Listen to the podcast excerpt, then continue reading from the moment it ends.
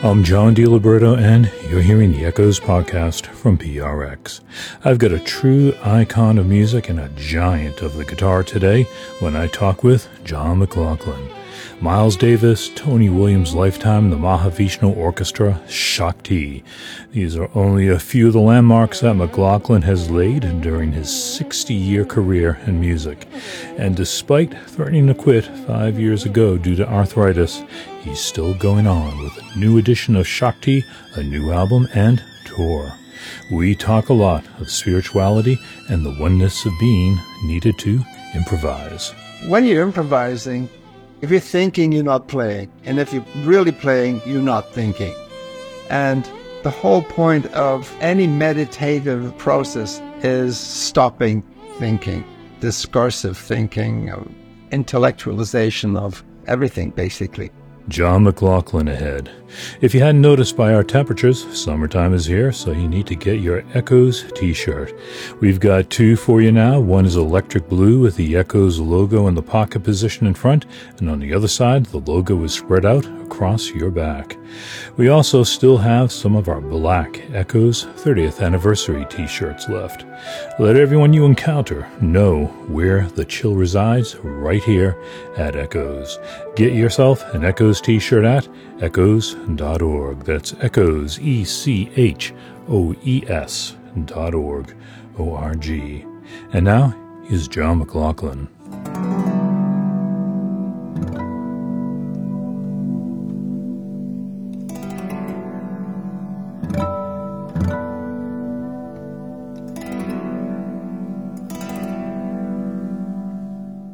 John McLaughlin is a certified legend in music. He is one of the most blistering and incisive electric guitarists to ever play the instrument. His early 70s band, the Mahavishnu Orchestra, changed the face of music, fusing heavy metal rock energy with jazz complexity and virtuoso playing.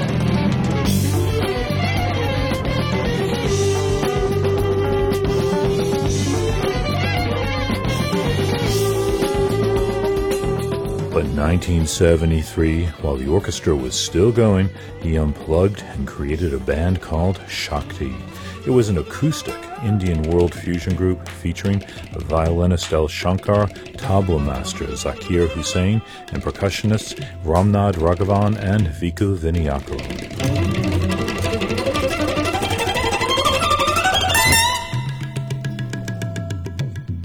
They ignited the music world, and although they weren't the first to do it, they effectively supercharged world fusion. Shakti has gone through many incarnations, with the only constant being McLaughlin and Zakir. And now they've returned with a new album, This Moment.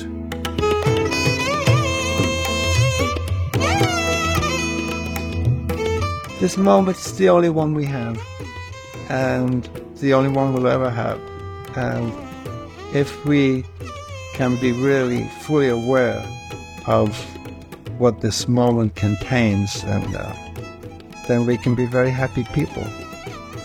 Because it contains the all, basically, doesn't it?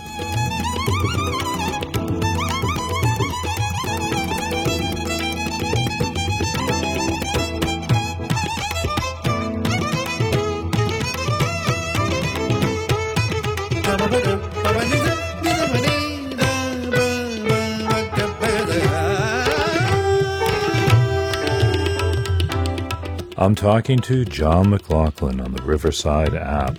He's in his home in the south of France, looking as vital as ever with his longish salt and pepper hair and aquiline movie star looks, even at 81 years old. But when I last talked to him in 2018, he was getting ready to retire. However, that has obviously changed because he's been touring nonstop for the last few years. This was on account of I got uh, hit by some pretty heavy arthritis in 2014, and it took me until about 2019 to get myself cured. I had it in the right hand.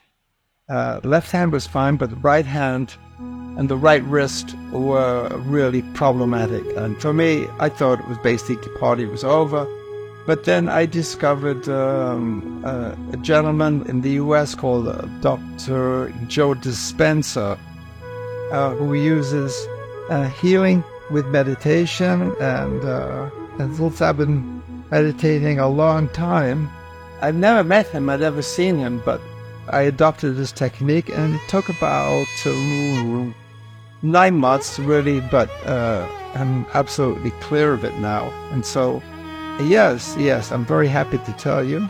As we all are, because John McLaughlin is about to embark on a tour with the reconstructed Shakti.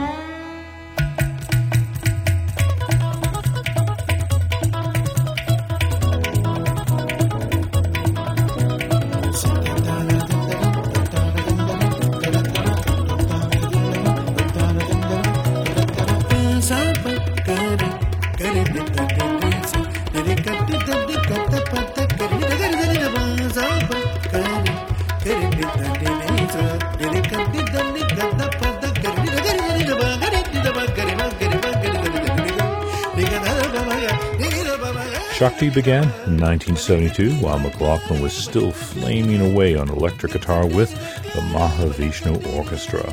It grew out of his friendship with Zakir Hussain, who was then still best known as the son of Indian tabla master Ala Rakha. Zakir and I, we know we go back to 1969. But we played together for the first time. Uh, I was a guest at the house of Ali Akbar Khan, and Zakir was a teacher at the Khan School of Music in Northern California. And I had an acoustic guitar, and Zakir had his tablas, and we just said, well, let's play something for Ali Akbar Khan. Very pretentious, but when you're young, you don't care. So we sat down in front of the great master, and we started playing. And I can tell you quite categorically that within 20 seconds, I knew I had to work and play with Zakir. There's something quite mm, amazing happened. I won't use the word miraculous, but I would say it was absolutely inspiring, and we both felt it. And it was spontaneous. It was in the moment and the moment kept continuing. And really, from this experience in 1972 was the foundation behind Shakti. McLaughlin had been studying Indian music, including the Veena stringed instrument, and among his many teachers was the legendary sitarist Ravi Shankar. In 1974, when I became uh, an extracurricular student of Ravi Ji, I was living in New York, and every time he came to New York, he'd call me, and I would go over and, you know, make him some tea or get him some sandwiches, and he would just chat. And, and, and one day, yeah, I was over there, and he said, I'm going to teach you South Indian Konnakol, which is the art of singing rhythm in the South Indian school. And he considered the South Indian school to be really the greatest. And he was a North Indian musician, but he was a master of both schools is what you hear Selva Ganesh and Zakir doing.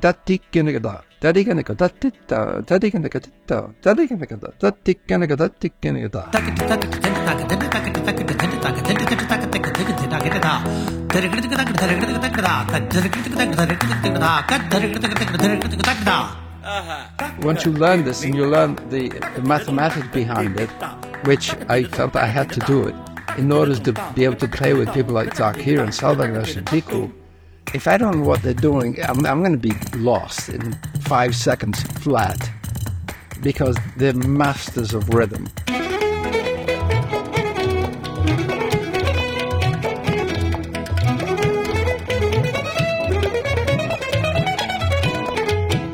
Shakti was partly born out of McLaughlin's spiritual studies. He had been a disciple of the Indian guru Sri Chinmoy, who gave him the name Mahavishnu. Shakti was actually presaged by McLaughlin's 1971 album, My Goals Beyond, dedicated to the Guru.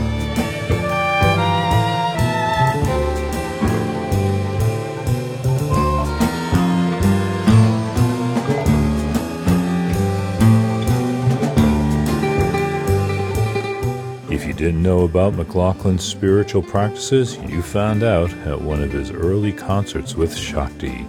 I saw one in Boston in 1974. Just before the band entered, a throng of white robed people came in, occupying the entire front row of the theater. They all came in en masse.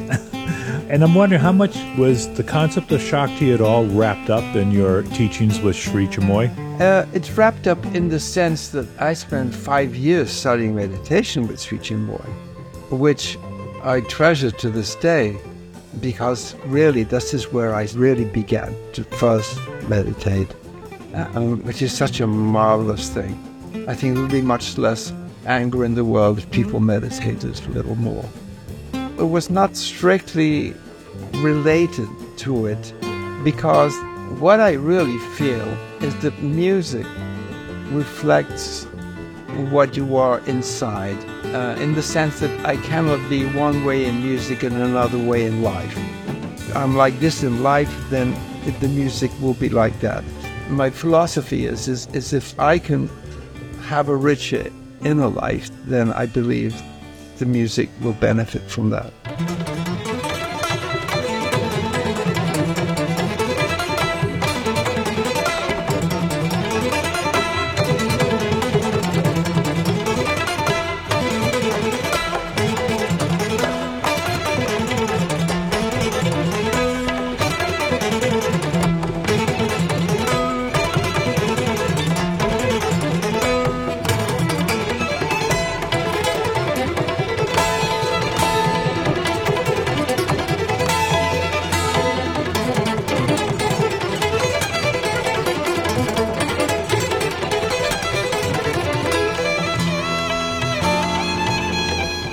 The original Shakti released three brilliant and influential albums before disbanding, but McLaughlin would reform the group at different periods using different musicians, with himself and Zakir Hussain as the only constants. The latest incarnation features violinist Ganesh Rajagopalan and percussionist Selva Ganesh Vinayakaram, who is the son of original Shakti Ghatam player T.H. Vikku Vinayakaram. The surprising addition is vocalist Shankar Mahadevan to the previously all instrumental ensemble.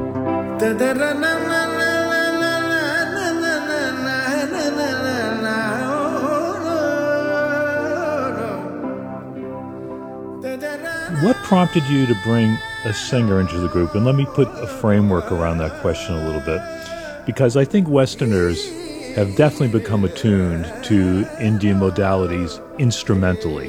Yes, I agree. I think vocalists are, there's still a barrier attuning to Indian vocalists. There is. Yeah, I agree about that too. They haven't learned enough how to appreciate it. The singing tradition in the West is extremely old, and its traditions are very powerful. I think the exceptions are when you hear the real blues singers, and they will be bending notes all over the place. But the Western ears become more accustomed to this because the way the bluesmen play the guitar, they're bending these notes. I mean, they're playing quarter tones, half tones, not just uh, the tempered scale. They're really sliding around.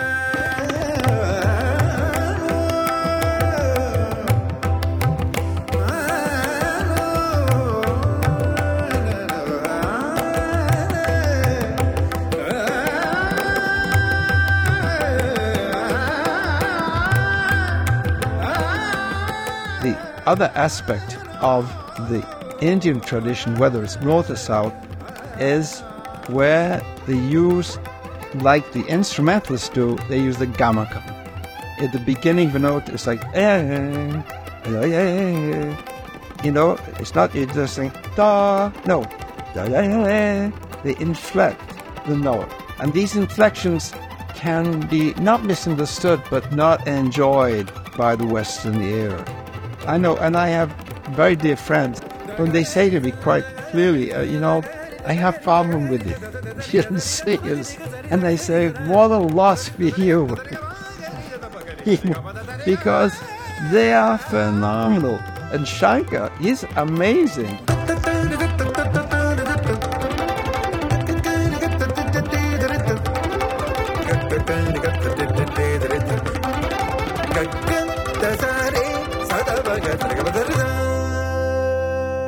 A central facet of Shakti is extended improvisation using Indian modes. It goes back to the meaning of the album title, This Moment. In jazz music, improvisation is critically important, and it's the same in Indian music. And improvisation is the essence of spontaneity, being spontaneous. I mean, that's the whole point. Is what are you experiencing right now? What are you feeling right now? Not what you're thinking about.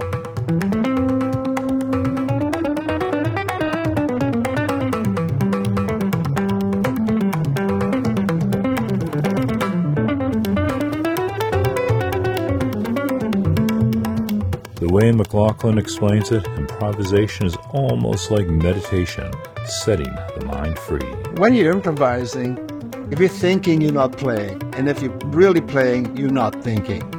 And the whole point of any meditative process is stopping thinking, discursive thinking, intellectualization of everything, basically. Which brings us back to the addition of Shankar Mahadevan. The use of improvisation by a vocalist, this is rare, and he's our master improvisation. Not only singing the notes, but the inflections as well.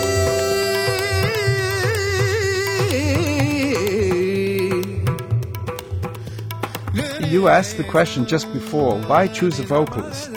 And the fact of the matter is, is that I actually love singers. If reincarnation exists, I want to be a singer in my next life. I don't want to slap a guitar. I want to sing. That's one of the reasons he's been playing a guitar synthesizer. I'm playing this uh, synthesizer in um, guitar with a patch that I've been working on, tweaking for at least 20 years. And it comes back to my studying of flute in the late 60s with my first Indian flute teacher. And so for me, the guitar somehow was not as vocally responsive. I had a much more feeling of singing with this particular tone. We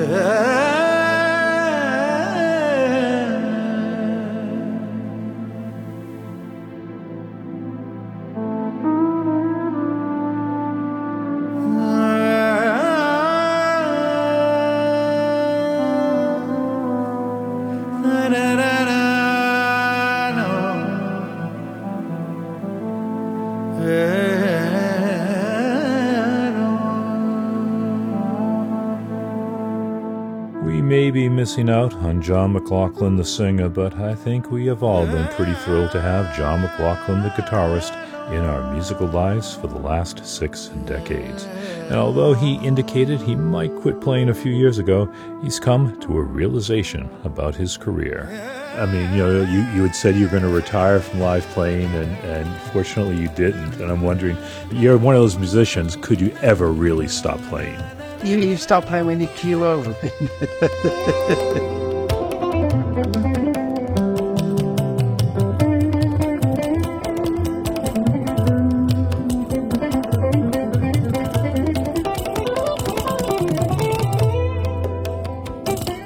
John McLaughlin's new album with Shakti is This Moment on Abstract Logic Records.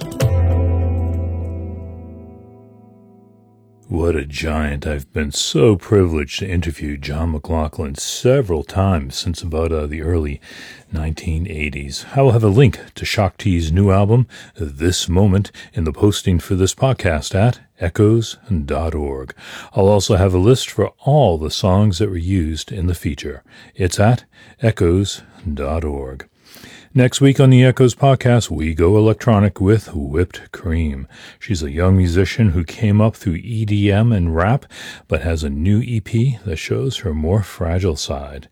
We talk about that and breaking an ankle figure skating. I'm John DiLiberto. This has been the Echoes podcast from PRX. See you next week, tonight, on the radio somewhere in the country or at Echoes Online right now or whenever you want.